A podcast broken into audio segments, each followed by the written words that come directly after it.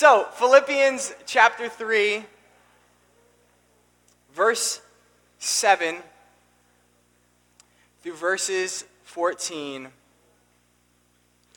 Let's read it and then we shall pray together. Philippians chapter 3, verse 7. And it says, Paul speaking to the church of Philippians, he says this He says, But what things were gained to me, these I have counted loss for Christ. Yet indeed I also count all things lost for the excellence of the knowledge of Christ Jesus my Lord, for whom I have suffered the loss of all things, and count them as rubbish, that I may gain Christ, and be found in him, not having a righteousness, not having my own righteousness, which is from the law, but that which is through faith in Christ, the righteousness which is from God by faith that I may know him in the power of his resurrection and the fellowship of his sufferings, being conformed to his death if by any means I may attain to the resurrection from the dead. Not that I have already attained or am already perfected, but I press on, that I may lay hold of that for which Christ Jesus has also laid hold of me. Brethren, I do not count myself to have apprehended, but one thing I do, forgetting those things which are behind and reaching forward to those things which are ahead, I press toward the goal for the prize of the upward call of God in Christ Jesus. Let's pray. Dear Heavenly Father God, we come before you tonight, Lord. Father, we thank you for your word. And Lord, I pray that as we listen to it, God, that you would give us hearts that are open, Lord, ears that are open to hear, Lord. And Father, that you would give us a greater desire for you, Lord, just as you desire us. So I pray that you be glorified now and honored, and I ask this in your precious name. Amen. Have you guys ever met somebody who had a single focus in their life? Somebody who was driven towards a certain goal. You know, you meet certain people and you ask them what they want to do, and they know exactly what they want to do. They know what college they're going to, they know how they're going to get to that college, they know what job they're going to do, and they have their life mapped out and they're driven towards that goal. I am not one of those people. Trust me, I'm not. Um, but somebody that was, how many of you guys, I'm sure all you know Steve Jobs, right? Steve Jobs, when he first came into Apple and he first took over at Apple, they were busy making, trying to make all these different little gadgets. And Steve Jobs said, you know what we're going to do? We're going to do two things. We're going to make two products. We're going to make a phone and a desktop. That's it. And he said that it was his goal to just make the best phone and the best laptop that there ever was. And what you have now is the iPhone and the iPad and the MacBook, something that's used by everyone, right? I bet most of you in here probably have an iPhone. And it was because Steve Jobs said, I want that end product. And he was focused. He had a goal, and that was the goal that he was running towards. sure, many of you know Michael Jordan, right? The greatest basketball player of all time. Debatable, right? So he made it his goal to be the greatest player. He was in the gym before anybody else. He was driven towards one thing to be the best player in NBA history. And here in this passage, what we see is we see the Apostle Paul as a person who had focus. He was driven towards one goal. He says, I press on. I press towards the goal. The word in the Greek means to pursue with all haste. Elsewhere in the Bible, he says that I worked harder than any of them. He says, I worked harder than anybody else. And he says, I, I discipline my body and I keep it under control. His whole life was moving towards one single point. And tonight I want to talk about three major things. I want to talk about, first of all, what was Paul focused on? What was the focus of Paul's life? Secondly, why was he so focused? And thirdly, how do we get that focus? So, what was he focused on? Why was he focused on it? And how do you and I get that focus? Well, let's look at the first thing. What was Paul focused on? It says in verse 10 that I may know him. If you were to ask Paul how to sum up his life's focus in a short phrase, he would say that I may know him. There's just something, there's something called the I Wish song. The I Wish song is this phenomena in musicals where it's the, where what happens in the show is mostly in Disney movies. The character enters the scene, and the first song that they sing is a song that declares who they are and what they want. So, for example, in Snow White, right? She comes out, all seven dwarves, and she starts singing, I'm wishing for the one I love to find me today. I'm hoping and I'm dreaming of the nice things he'll say. The show opens and Snow White makes it known this is my wish. I want to have romantic relationship. And then the rest of the movie is centered around her obtaining that. Or you look at um, the Hunchback of Notre Dame, right? Quasimodo. He says, safe behind these, I'm sorry, I'm not singing these, I apologize, but safe behind these windows and these parapets of stone, gazing at the people down below me. All my life, I wonder how it feels to pass a day not above them, but part of them. And for those of you who have seen The Hunchback of Notre Dame, that was his desire. He wanted friendship, he wanted to be with people. Or outside of Disney movies, right? Wizard of Oz, what did Dorothy sing? Somewhere over the rainbow. She had a desire for adventure. She wanted to go, she wanted to explore. And each of these different characters, they had this I wish song, the song that defined who they were and what they wanted. And what I want you guys to think about tonight as we talk about this this topic, I want you to think what is your wish song? What is the thing that you desire, and towards what are you aiming your life? For some of us, it may be obvious. For others of us, we may have to think about it and we're not really sure. But I promise you this that there is something that your heart desires and you are going for it. Maybe you're like Snow White and all you want is that Prince Charming. You just want that relationship. If you get that, everything will be perfect. Or maybe you're like Quasimodo. You just feel like you, no one accepts you and you just want to be accepted. You just want to know that you are known. You want to know that you are wanted. Or maybe you're like Dorothy, who just simply seeking adventure. You want to go to a land that's beyond this one, somewhere better. This idea that the grass is greener somewhere else. But if you were to ask Paul, what is your wish song? Paul, what is the thing that you wish for? He would tell you this to gain the excellence of the knowledge of Christ Jesus my Lord, that I may know him. This was the wish of Paul's life and I would submit to you that it should be the aim and the goal of every Christian's life here tonight. But what does it mean when Paul says, I, I want to know him? I want to know God. You know, in the English language, unfortunately, we're kind of at a loss here when we speak about this word know. Because clearly, when I say that I know my car and I know my mom, I'm talking about two different types of knowledge right? When I say I know my car, I say I know that it's a Mitsubishi Lancer 2002, it's gray, it's got black rims. When I say I know my mom, it doesn't mean that I just know that she has short black hair, but it means I know how she reacts when I disobey her. It's not good, right? I know how she acts when, when I give her a hug. I know what she likes. I know what she doesn't like. I, I know her personally. And I would suggest that tonight, many of you may know God like I know my car. You know, you know about the Bible, you know that there's 66 books, you know that there's a, a man named Jesus who came and he died and he saved my sins and that I need repentance, and these are all true things.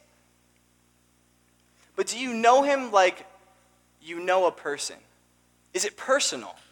Do you know about God or do you know him? There's a big difference between those two things. And what Paul is saying here is he knows God, but he wants more. He says, I have one aim, I have one focus, and that is to know my Savior. I crave to know his love for me, to have a greater understanding of what it means that I am saved, that I am justified, sanctified, and glorified. Paul wanted to know what that meant. And so when we look at Paul, he has this laser beam focus. He has one single point, and that is where he is going. But it makes me ask the question what made him so focused? Because I think if we're honest with ourselves and we look at the life of Paul, we might think to ourselves, well, my life is not aimed towards knowing God.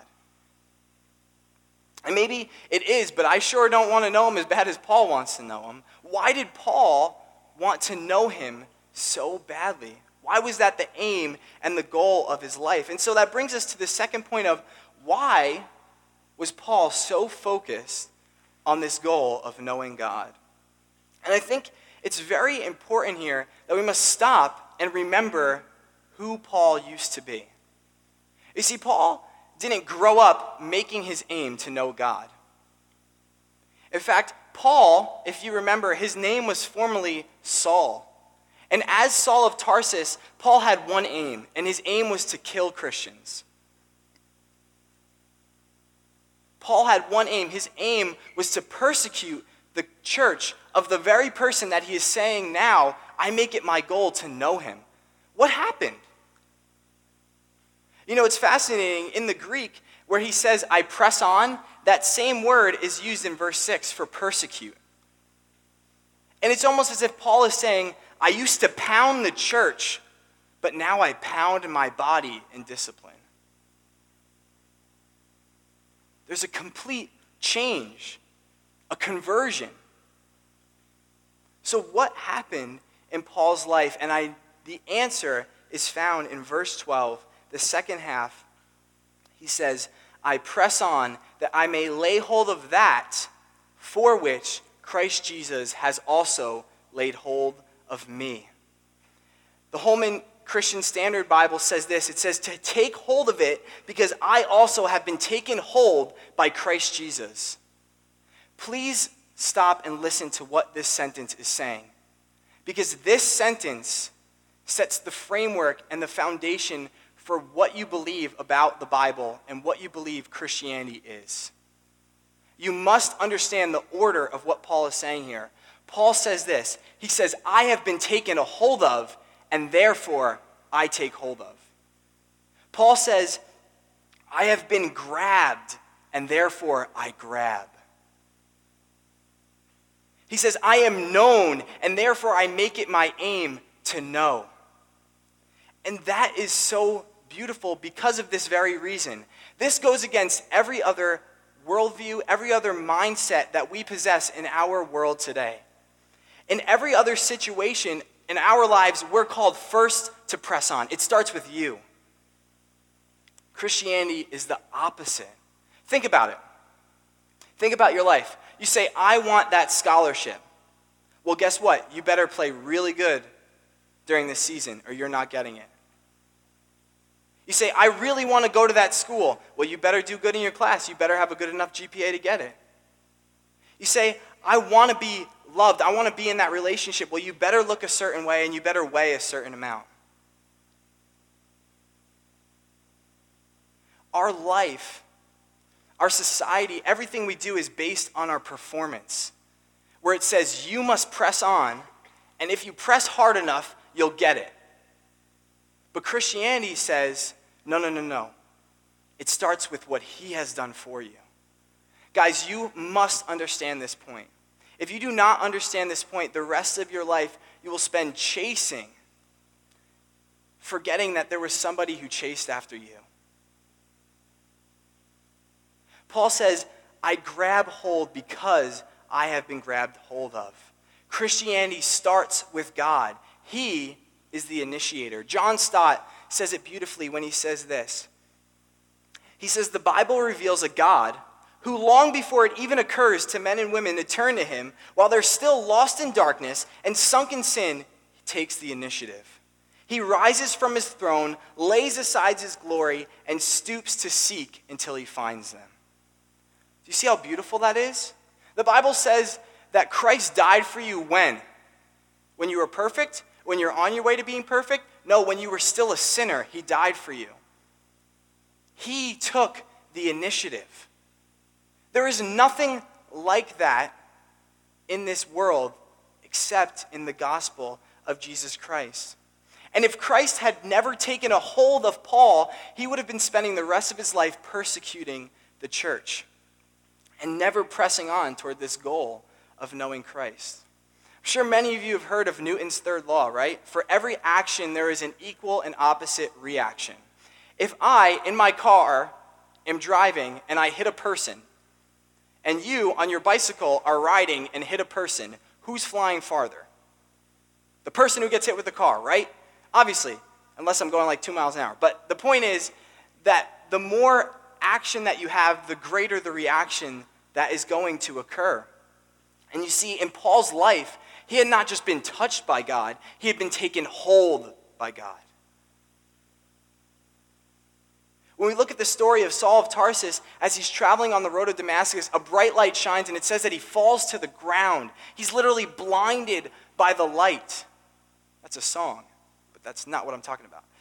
He was blinded by the light and it transformed who he was. And so the reality is is that to the degree that you have been grasped is, to, is the degree to which you are going to grasp.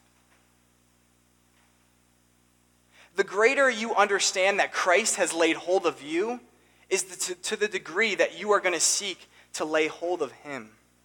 And Paul realized this. He realized that he had been taken hold of by Christ, and this transformed him. It didn't merely just change a few things about him, he didn't become a better person. He was transformed. He went from persecuting to pressing on. He went from pounding the church to pounding his body in discipline. His whole life was now reoriented towards one point of knowing God. And I want to ask you guys today are you not satisfied with your spiritual life? Are you sitting here today and you say, I want that? I look at Paul and I want that. I want to know him more. Do you have a desire to know Jesus Christ more, the one who has made it his mission to lay hold of you? Well, to the degree that you want that, it's to the degree that you are going to make it your goal and your aim in life to obtain that. Thirdly, how do we get it? How do we get this focus? How did Paul obtain this focus? The first step, and this is something that is so important, is that you have to understand that Jesus Christ has first laid hold of you. You must understand that Jesus Christ has first laid hold of you. If you don't start with that, you will miss the whole point. See, the gospel is against earning, but it is not against effort. The gospel is against earning, but it's not against effort. What do I mean by that? What I mean is this is that the Bible tells us that you cannot earn salvation.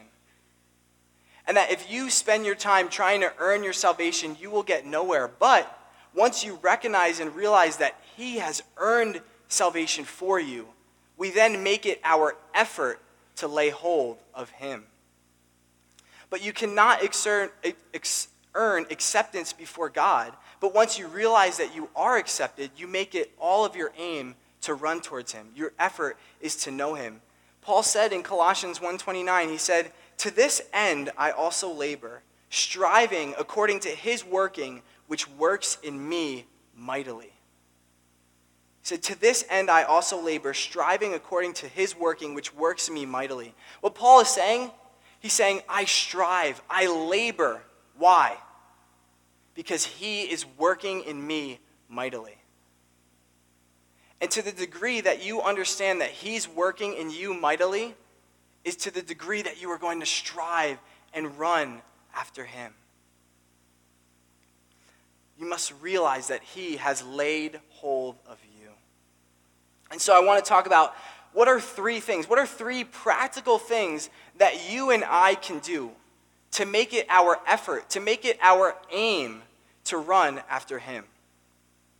The first thing that Paul does is this. In verses 7 to 8, it says that he takes an account. Takes an account. It says, But what things were gained to me, these I have counted loss for Christ. Yet indeed I also count all things loss for the excellence of the knowledge of Christ Jesus my Lord, for whom I have suffered the loss of all things, and count them as rubbish, that I may gain Christ. What Paul is talking about here, those two verses there, words there where he says, I do not count gain and what I have lost. They're accounting terms. And so what Paul is doing here is he's, he's painting this picture. He's saying, on one side of the column, I've added up everything that I thought was gain to me. In verses, in the first verses of this chapter, he lists those things. He says, he's, he's made confidence in ritual. He says in verse, um, verse 4, though I also might have confidence in the flesh, I'm sorry, verse, uh, yep, verse 4. If anyone else thinks he may have confidence in the flesh, I more so. Circumcised the eighth day. Of the stock of Israel, of the tribe of Benjamin, a Hebrew of the Hebrews, concerning the law, a Pharisee, concerning zeal, persecuting the church, concerning the righteousness which is in the law, blameless. And what Paul does is he says, Look at all of these things. Look at the rituals that I did. I, I went every single day to the temple. I did all the things that were required of me. The tradition, I followed the tradition. Rank, I was a Hebrew of the Hebrews. I was on the top of the top.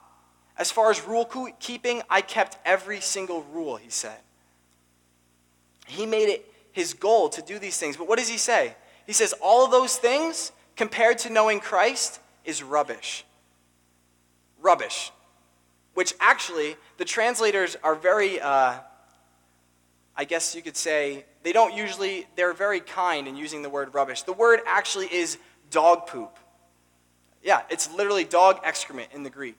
And Paul is saying that all of these things, my, my heritage, my tradition, my law keeping, all of these things, compared to knowing God, are dog poop. And so, what he's saying here, in essence, is saying you can have the bread of life, or you can have a pile of dung. And so you have to ask yourself, what do you prefer? What do you prefer? Do you prefer the, the, the dung of religious effort, earthly praise, and prestige, or the eternal joy of knowing Christ as your Savior and Lord? Matthew, Jesus said in Matthew 16 26, he said, For what will it profit a man if he gains the whole world but loses his soul? Or what shall a man give in return for his soul? And I think we need to stop and ask ourselves what in my life am I counting as gain? Is it the family background that I come from? Is it the fact that, that I go to Impact every single Friday and my friends don't? what are you considering as the thing that defines you, the, the place where you receive that acceptance and that gain? If you were to ask Paul, he would say, I find my worth in Christ Jesus. I find my worth in knowing him. And yet, he says that he's lost everything. And if you look back at Paul's life, he really lost everything. His friends left him, he was shipwrecked, he was beaten, he was imprisoned. He was stoned. And yet he says, I count all that as rubbish. It doesn't even matter because I want to gain Christ. But he wasn't, we have to realize that Paul wasn't complaining. See, what happened is, is that Paul realized I've spent my whole life trying to earn my salvation. I'm trying, he spent his whole life trying to earn his worth. The reason that he persecuted the church was because he thought that Christians were rebellious. He thought that they were going against the true God. And he said, God, I will kill these Christians for you. He was zealous. He was so dedicated to this cause. And yet, once he realizes what Christ has done for him, he's filled with joy and he realizes that nothing is compared to knowing him. There's a similar story of this in Hebrews talking about Moses. In Hebrews 11, 24 to 26, it says, It was by faith that Moses, when he grew up, refused to be called the son of Pharaoh's daughter. He chose to share the oppression of God's people instead of enjoying the fleeting pleasures of sin. He thought it was better to suffer for the sake of Christ than to own the treasures of Egypt, for he was looking ahead to his greater reward. See, what happened was Moses was Remember the story of Moses? Moses is placed in a basket. He goes down the river. He's found by the Egyptian princess, brought into the family, and Moses had it made. Moses was probably in line to become a prince of Pharaoh. He had before him all the riches of the land, he had prestige, power, everything that we could want. And he said, You know what? I'm going to go be a part of this dirty, desert tribe known as the Israelites. Why? Because he was looking for a greater reward. And you guys need to stop and you need to count up your blessings and ask yourself do the things that I am chasing, how do they weigh compared to knowing Christ? And this was something that Paul did, and he counted up all these things, all the things that he counted as gain, and he realized this is rubbish. I don't want any of this because I can know Christ. But see, you have to realize that what Paul wasn't doing is he wasn't saying that, well, I don't need to follow the law anymore. I don't need to, I can stop doing following the law. I don't need to obey God. I just, I just want to know Christ. But what happened is, is his relationship to the law was changed. You see, before, he spent his whole life trying to earn salvation. He said, I need to do these things because I need to know that I am accepted. But then he realized that Christ had reached and grabbed hold of him. Christ had initiated, he had made the first move. And now he wanted to follow the, the law, not because he had to earn it, but because he recognized that this is how I know God better. And so, what this does is it, it creates a humility in our hearts. If you spend your whole life trying to earn your salvation, you are going to be the most prideful, arrogant person ever. Because what you're going to do is you're going to find people around you and you're going to say, okay, I'm doing better than them, doing better than them, that person's really bad. Or, and you start to minimize everybody else so that you can make sure that you're doing better. But once you realize that you cannot earn anything, but that is Jesus Christ who has earned it for you, it transforms the way that you live. Because now I can't look at somebody and say I'm better than them because I'm not any better than them. It's only by God's grace that I am who I am. And that's why Paul said, I want to be hidden in Him. I want to be hidden in Christ. Because he recognized if I stand before God in my efforts, they're going to look like garbage. But when he saw that the initiation of Christ was the thing on which he built his salvation, there was freedom and there was joy and there was humility. And that's why you have to remember that. Again, the gospel is against earning, but it is not against effort. Secondly, forgetting what's behind. So, firstly, Paul says that he, he takes an account of these things. He counts up all of these things and he realizes that they are rubbish. But secondly, he forgets what's behind. In verse 13, he says, But one thing I do, forgetting those things which are behind and reaching forward to those things which are ahead. And so Paul does two things he forgets past failures and he forgets past victories.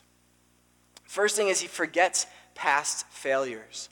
Maybe you're sitting here and you say, you know what, that sounds great. I want to run after Christ. I want to make the aim of my life to know him. But if you knew my life, God would not want to know me.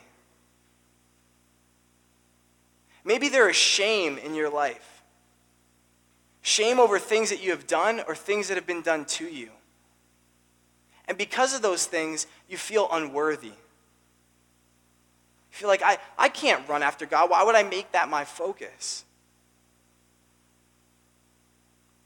But let's think about Paul. Think about Paul, what Paul, who Paul was before he was this. He was killing Christians. Now, I would, I would take I'm going out a limb here, but I would guess that none of you are murderers here.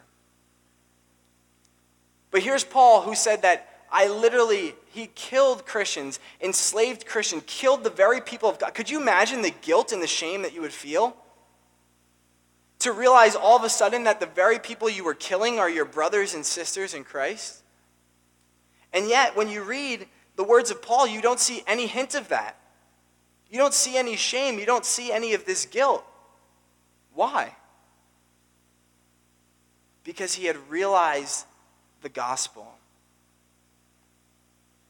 See, the reality is that you are not good enough. But the good news is is that Christ looks at you and he says, "I know all your failures. I know all the things that you've done and I know all the things that you are going to do, and yet I have come that you might be mine." And when you recognize that, you realize that those past failures no longer define you. I'm not defined by the things that I've defi- done, but I'm defined by what Jesus has done. Do you see the beauty in that? The freedom. And what Satan does is he throws a shame in our face.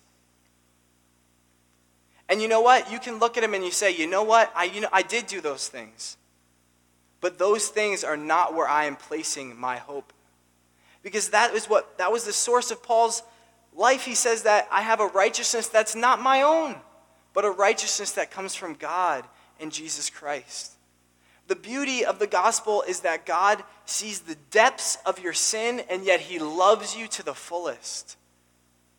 But you need to understand something that God doesn't love you just the way you are, He loves you despite the way you are. And what that means is that when God looks at you, the reality is, is that we are sinful. We are broken. And it's not some flowery thing that He's like, oh, you know, I, I can just overlook this. No, that's a reality that we have sinned against God. But He says, despite that, I'm going to give you my son. And now our righteousness is not based on my performance, but it's based on Jesus' performance. And once we realize that, we can, we can have freedom from our failures because those things do not define us any longer. And so Paul was able to forget his past failures, but not only that, he was able to forget his past victories. Look what he says. He says in verse 13, Brethren, I do not count myself to have apprehended. He says in verse 12, I'm not already attained. I am not already perfect. See, Paul had a humble frame of mind. You would think if anybody had made it, it was Paul. This guy was planting churches, proclaiming the gospel everywhere. Hundreds of people were getting saved. And yet Paul says, I, am, I have not attained. I am not yet perfect. He recognizes that he has not yet arrived. You know, and I think that for many of us, what happens is we come into the Christian life and we start down this road. And at first we recognize, like, okay, maybe I shouldn't, you know, be doing this anymore. And we, and we stop, you know, doing that. And we realize, like, all right, maybe I shouldn't be looking at that. So you stop looking at that. And you realize, like, okay, maybe I shouldn't be drinking that. And you stop drinking that. And you keep moving and you keep moving. And then you get to a certain point and you realize, like, hey, I'm doing pretty good. I don't smoke. I don't drink. I don't look at pornography. This is I'm, I'm pretty much in head. Like, I'm perfect already. Like, what more could I need to do? And what happens is we, we start to travel along the road towards our sanctification, our, which is just a big word for meaning our cleansing, our, our process of being made into the image of Christ. And we say, you know what? I think I'm going to set up camp here. And what happens is we get comfortable. And you say, you know what? I'm doing good enough. But look at Paul. He says, I don't even, I don't even look at my past successes.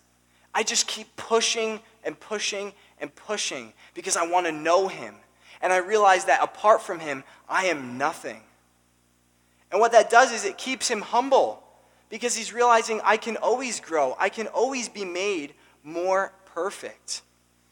And so you have to recognize that our sanctification is not an event, it is a process. It is not an event, it is a process, and we have to keep surrendering to that process. Each day we need to be asking, Lord, what, what things in my life are dishonoring to you? Because I want to know you, and if there's anything getting in the way of knowing you, please remove it. And that was Paul's aim. He said, I want to know God, and I know that if there is sin in my life, then I cannot know him. That will blind me to him. And so he made it his job, he made it his aim to make sure that nothing kept him from his goal of seeing Christ Jesus. And thirdly, the third thing that we can do is reach forward to those things which are ahead. I have a question for you, and I think that this is something I want you to think about and really ask yourself. What one change could you make in order to pursue the one thing that matters the most? What one change could you make in order to pursue the one thing that matters the most? There's power in making one change in your life. Maybe it means I'm just going to wake up earlier.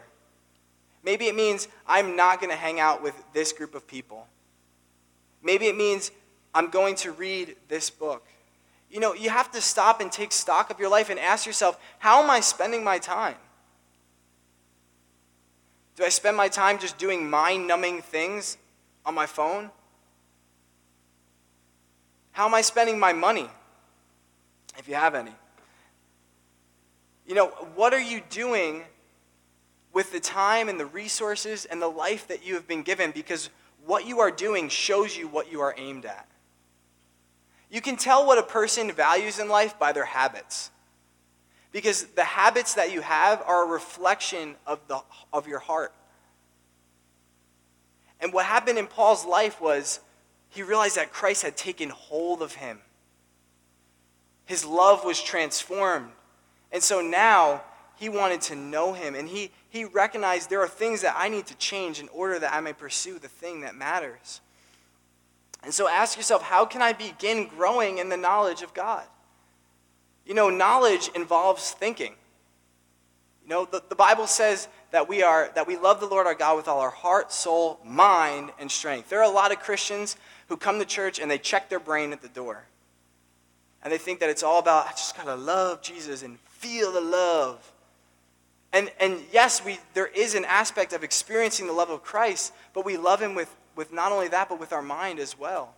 Because to know him is to love him. And so ask yourself, how can I learn to, how can I begin to grow in my knowledge of God? You know, for myself, when I go for a run or go to the gym, I'll, I'll put a sermon on while I'm working out. Or when I'm driving in my car, I'll listen to a podcast. Or maybe you have a group of friends and you say, you know what, let's, let's make it a goal for us to memorize some scripture. And I'm not saying like, let's arbitrarily, you know, like, know, just, let's just memorize a book, but be intentional. Say to myself, I'm going to memorize the promises of God so that when I'm feeling like I'm not loved, I can remember who my God is. That's, that's something that actually is, that's powerful. Or maybe it means just picking up a book and reading a book. I know for some of you that might sound like suicide to have to read a book. But I tell you, if you read the right books, you will, you'll be hooked. And if you want any book recommendations, I can, I can give you some if you like. Try my best. But there are ways that we grow in knowledge. I mean, look at Paul, right? At the end of his life, he told people to bring him books. Paul. Paul, even at the end of his life, he wanted to learn more. He said, Bring me the parchments. Because he had a desire, he had a craving to know God. Oops. He had a craving to know God. But what about when we lose focus? What about when we lose focus? What about when I fail? What about when, when I feel like giving up? When I just, I don't feel like I have that aim or that focus? I would tell you this you must remember the one who hasn't. In Isaiah 50, verses 6 and 7, Isaiah is writing here about Jesus, and he says this He says, I gave my back to those who struck me and my cheeks to those who plucked out the beard. I did not hide my face from shame and spitting. Therefore, I have set my face like flint. What Isaiah is talking about here is he's talking about Jesus Christ. And you see, what Jesus did is, is he left his heavenly home, he came to this earth, and he had one focus, one aim. And do you know what that one aim was? It was that he might know you. But do you know what that involved? It involved living in isolation, living amongst, he said, the birds of the air have place to rest, the foxes have holes, but the Son of Man has no place to rest his head. He was homeless, he was wandering. And then when he finally gets to the place, all his disciples run away from him. And then he's, it says he's beaten, his cheeks are spit upon, his beard is plucked out. But what does he do? He says, I, I set my face like flint, like steel. Jesus Christ, in, in the face of all these thing, things, he had a single focus. And he said, I want you. And I'm going to run towards that goal. And when you feel like failing, you must remember him because he did not fail. You know, earlier I mentioned, and this is the closing thought, I mentioned earlier, what is your I wish song? What is the, the, the song of your heart that says what you want and where you are going? I think it's important for us to stop and ask. We've looked at the Disney characters, we've looked at Paul himself, but what was Jesus' I wish song? What was the thing that he desired? He tells us in Matthew 23 27. He says this, crying over Israel. He says, How often I have longed, I have wished to gather your children together as a hen gathers her chicks under her wings, and you were not willing. You see, the wish of our Savior was that he might gather you to himself. And he cried because the children of Israel were not willing. Instead, they, they put him upon a cross and they crucified him. But he went there because he wanted you, he wanted to gather you. And guys, when you realize that the desire of our Savior was that he might know you, the focus of Jesus Christ's life was to know you, then you can make that the focus of your life. There's nothing like that to, to be known, despite all my flaws, to be known, and that God would make it his mission to know me. And it's only because Jesus Christ has taken hold of us that we can make every effort to take hold of him. And it is only because God has taken hold of us that we can just run towards him. And so I pray that tonight that you would let the good news of Jesus Christ be beautiful to you that you would stir up the affections of your heart, that you would look at the cross and realize what happened there, and know that He has taken hold of you, that you can now go and take hold of Him. Let's pray.